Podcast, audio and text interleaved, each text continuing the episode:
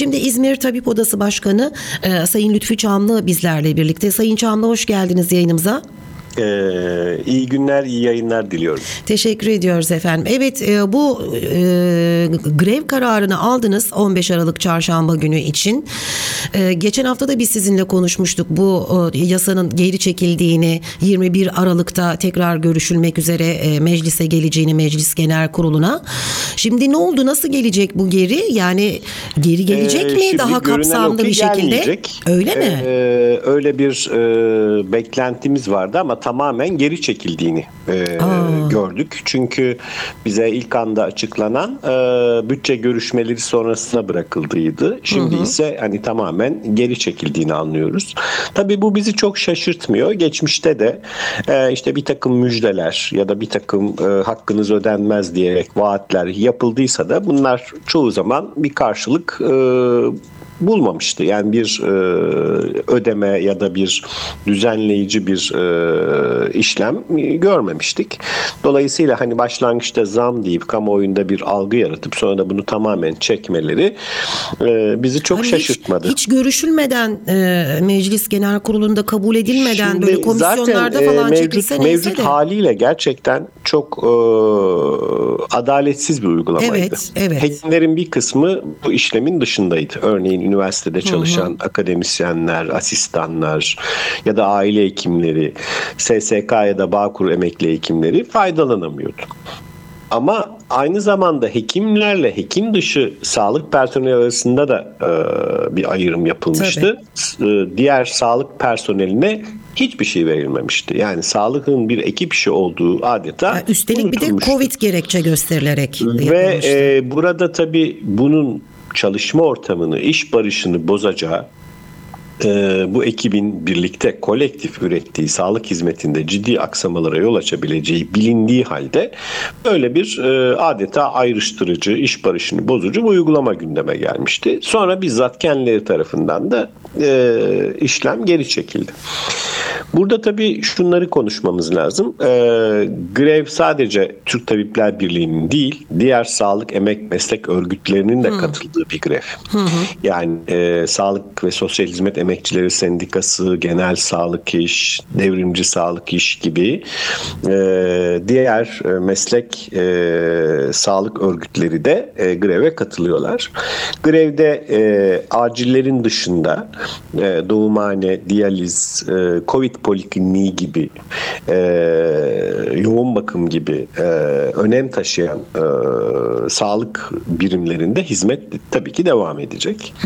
E, yani halkımızın sağlığı, toplum sağlığı tabii ki e, bu konuda düşünülüyor.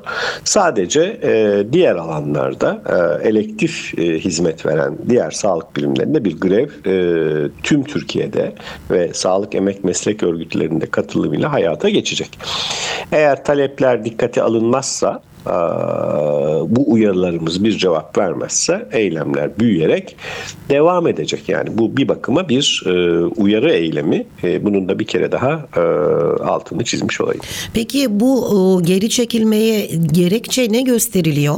Yani AKP ve Ee, MHP'nin oylarıyla reddedildi. Hatay, Hazine yani ve sanırım Maliye kendileri Bakanlığı hani e, daha kapsayıcı bir şey çıkaracağız e, açıklamaları var ama yani çok güven vermiyor. Çok e, daha önceki örneklerini bildiğimiz için e, yeni hazırlanacak ya da hazırlanacağı söylenilecek bu yasa tasarısının gerçekten gündeme gelip gelmeyeceği belli şu anda belirsiz.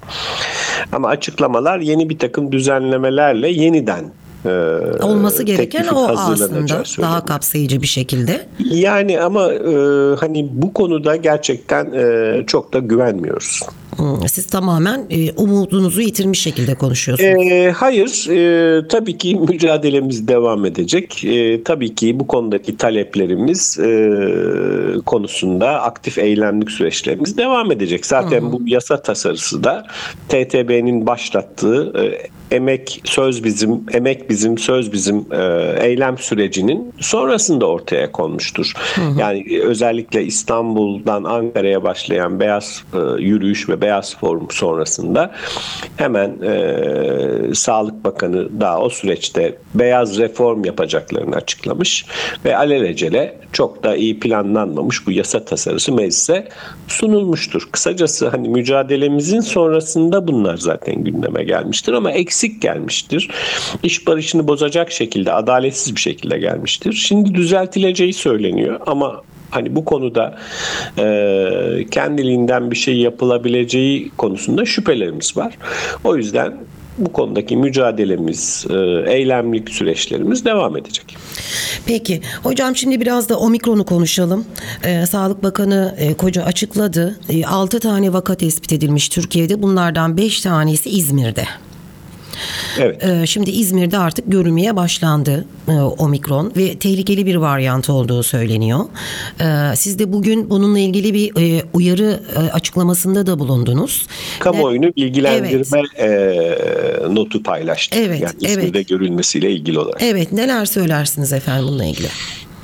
Şimdi e, tabii Güney Afrika'da 24 Kasım'da Dünya Sağlık Örgütü'ne bildirildi ve e, ayın 13'ünde e, İzmir'de görüldü. Demek ki 20 gün gibi bir sürede e, Afrika'dan ülkemize ulaştı. Bu kadar hızlı bir e, bulaştırıcılığı olduğu söylenebilir. ve e, daha önce çok bulaşıcı olduğunu bildiğimiz, konuştuğumuz delta varyantına göre yaklaşık 6 kat daha bulaşıcı bir e, varyantla karşı karşıyayız.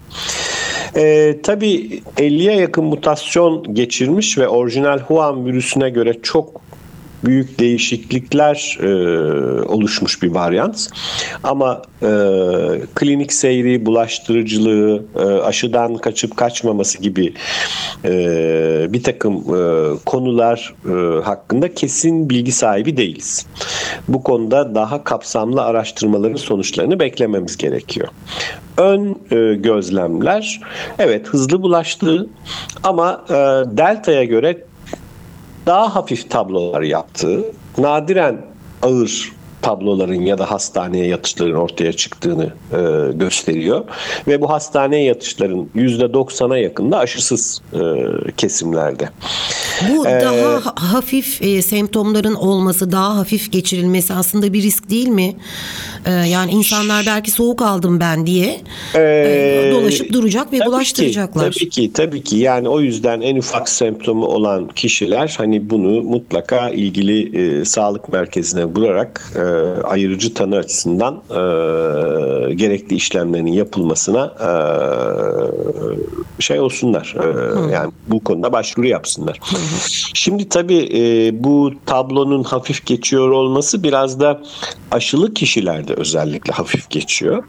E, hani hiç aşılanmamışlarda tablonun ağır ve yoğun bakıma yatma e, durumu söz konusu. Ama şu ana kadar bilebildiğim kadarıyla omikrona bağlı ölüm bildirilmedi. Ee, burada belki önemli olan nokta şu, e, geçirdiği mutasyonlar nedeniyle aşının etkisine karşı direnç gösterebileceği konusunda bilim insanlarında ortak bir görüş var. Hı. O yüzden özellikle hatırlatma dozu dediğimiz üçüncü dozu e, çok önemsiyor bilim insanları ve üçüncü dozun geçi e, yaptırmış insanlarda hastalığın ağır geçmeyeceği şeklinde bir takım ön çalışma e, bulguları var. E, o da e, normalde e, iki dozun üzerine 6 ay sonra üçüncü doz e, biliyorsunuz yapılıyor ülkemizde. Hı hı. Belki o sürenin e, öne çekilme, hani 3 aya çekilme durumu e, tekrar gözden geçirilmesi gerekli olabilir. Ee, yoksa reenfeksiyon dediğimiz yani yeniden COVID olma e, riskinin e, ortaya çıkabileceği şeklinde e, bir takım ön değerlendirmeler var. Ama bütün bunlar için e, sanırım e, yaklaşık iki hafta sonra yani en azından 2022'nin başlarında e, bu virüsle ilgili çok daha e, kapsamlı, çok daha bilimsel kanıta dayalı görüşlerimiz e, ortaya çıkacaktır. Yani şu andakiler çok kesin, çok e, karar almaya e, yönlendirecek e, kesinlikle e, bilgiler değil. Peki ön belirtiler bulgular. belirtiler nasıl hani o ön bulgularda?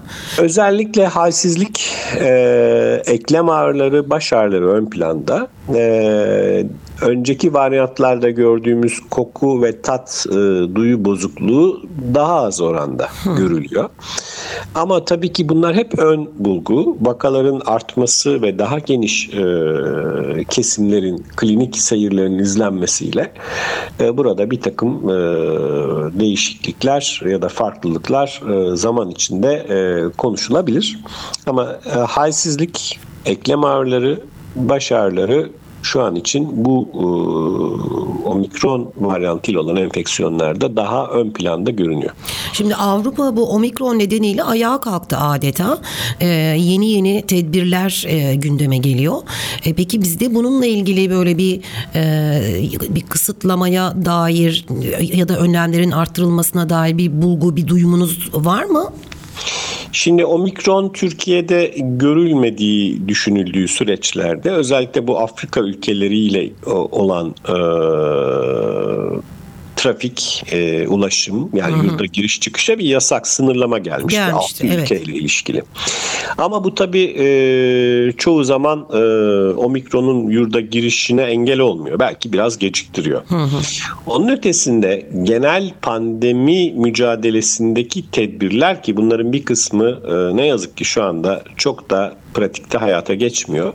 Bunların yeniden e, mutlaka e, ele alınması gerekiyor. Bir kere kişisel koruyucu e, önlemler dediğimiz maske, fiziksel mesafe, hijyen gibi tedbirlerin çok da uygulanmadığını, özellikle aşı olan kesimlerin e, işte ben zaten aşılıyım rahatlığıyla bu kurallara çok da uymadığını görüyoruz. Bir kere buna uyum mutlaka e, sağlanmalı ve bu uyumun denetimi e, yapılmalı.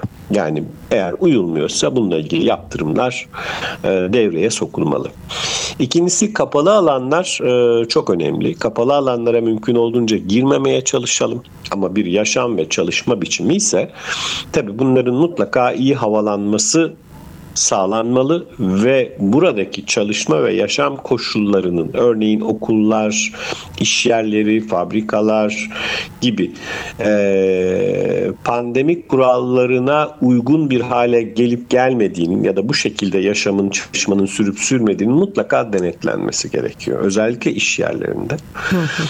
Keza e, toplu taşım ya da e, işte bir takım sosyal etkinlikler, kalabalık e, bir takım ortamla e, kontrolsüz kalabalıkların oluşmasına izin vermemek, pandemi kurallarının burada da net bir şekilde uygulanmasına e, ve bunun denetlenmesine ağırlık vermemiz gerekiyor. E, bazı sosyal etkinliklerde e, hiçbir pandemi kuralının e, yerine getirilmediğini görüyoruz. Bunlara e, gerek düğünler, e, törenler, e, bilimsel kongreler, parti mitingleri hepsini e, ekleyebiliriz. Tabii e, sağlığı yönetenlere büyük sorumluluk düşüyor. E, omikron çok hızlı yayılan bir e, varyant. O halde sahada bu virüsün bulaş zincirini kırmamız gerekiyor. Yani birinci basamak o yüzden çok önemli. Yani bekleyip hastaneye başvuru ya da hasta olduktan sonra tedavi etmeye kalkmak yerine birinci basamakta koruyucu sağlık hizmetlerini uygulayarak özellikle testlerin yaygınlaşması, omikrona yönelik hı hı. spesifik testlerin artırılması, hızlı antijen testlerinin yaygınlaştırılması, gerekirse bazı yerlerde e, taramaların gerçekleşmesi çok önemli. Aynı şekilde e, pozitiflerin mutlaka izolasyonu ve bu izolasyonların yakın takibi, pozitif temasların karantinası bunların yakın takibi yani bilimsel etkin bir filyasyon çalışması e, mutlaka e, yapılmalı ve bu süreçte bilgiler, veriler kamuoyuyla bilim insanlarıyla şeffaf bir şekilde paylaşılması gerekiyor. Yani bilgilerin saklanarak bir yere gidilemeyeceği, e aksine pandemi mücadelesine hani. zarar Hı-hı. getireceğini artık hepimiz biliyoruz. Hı-hı. Tabii e, aşılama işi çok önemli. Ee, bir kere aşısızlara karşı kamusal alanda net e, düzenlemelere ihtiyaç var. Ve aşı konusunda tereddüt yaşayanlar için yoğun çaba sarf edilmeli. Aşılar mutlaka tamamlanmalı. Hatta hatırlatma dozları belki öne çekilebilir. Çünkü aşının özellikle ağır hastalıklardan, ağır hastalık oluşumundan, hastaneye yatışlardan e, büyük ölçüde koruyacağına dair e, bilgiler e, geliyor verilerden. O yüzden aşı olmanın sadece kendimiz için değil, toplum sağlığı için, toplumun e, sağlık hakkı için önemli olduğunu, bunun bir sorumluluk olduğunu artık e, kabul edelim. Aşı ile ilgili çarpıtılmış bir takım e, düşünce ve iddialara e, çok da e, değer vermeyelim. E, bu konu artık küresel bir sorun. Kesinlikle. E, hatta tüm ülkelerin bu konuda e, bir arada hareket etmesi ve e, dünyadaki aşı adaletsizliğinin bir an önce çözümlenmesi gerekiyor. Çünkü bu son varyant bize gösterdi ki örneğin Amerika gibi ya da İsrail gibi ya da Kanada gibi aşıları e, halkınızı 4-5 kez aşılasanız bile Afrika'daki gibi e, eğer aşılama oranlarını e, yükseltemezseniz yeni varyantlar çıkacak ve bunlar sizin ülkenize de yayılacak. Yani kimse emniyette olamayacak tüm dünyada bir e, toplumsal bağışıklık, ortalama toplumsal bağışıklık elde edemediğimiz sürece. Şimdi bir dinleyicimiz mesaj göndermiş hocam. Diyor ki iki Biontech e, aşısı vuruldum. Üçüncü hatırlatma dozunu Sinovac yaptırabilir miyim?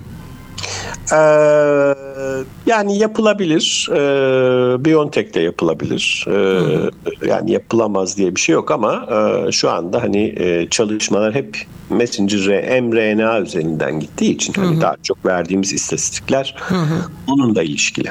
Peki hocam çok teşekkür ediyorum Rica katıldığınız ederim. için, değerlendirmeleriniz için.